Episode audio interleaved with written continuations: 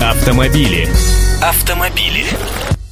Здравствуйте, я Андрей Гречаник. Вам наверняка приходилось получать так называемые письма счастья со штрафными квитанциями от дорожных камер. Если нет, то ждите, ибо совсем не нарушают правила только самые-самые осторожные и послушные водители. Не верите? Судите сами.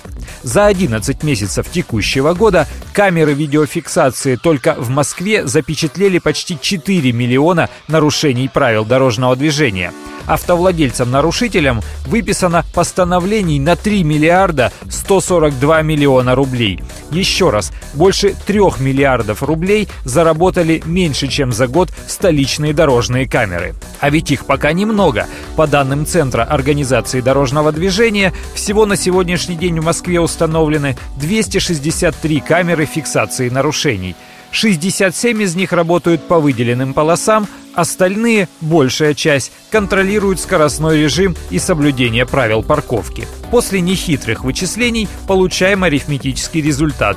Каждая камера заработала почти по 12 миллионов рублей.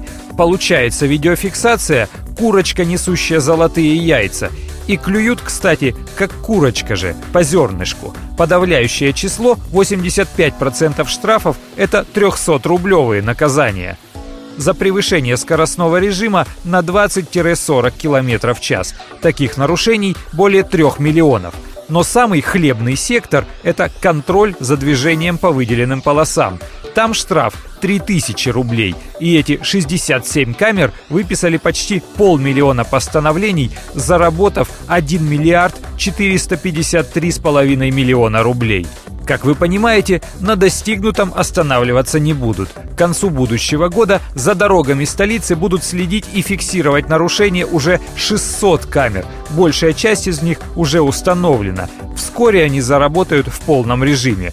Получается, в 2013 году заработать они смогут почти втрое больше, под 10 миллиардов рублей. Автомобили. Автомобили.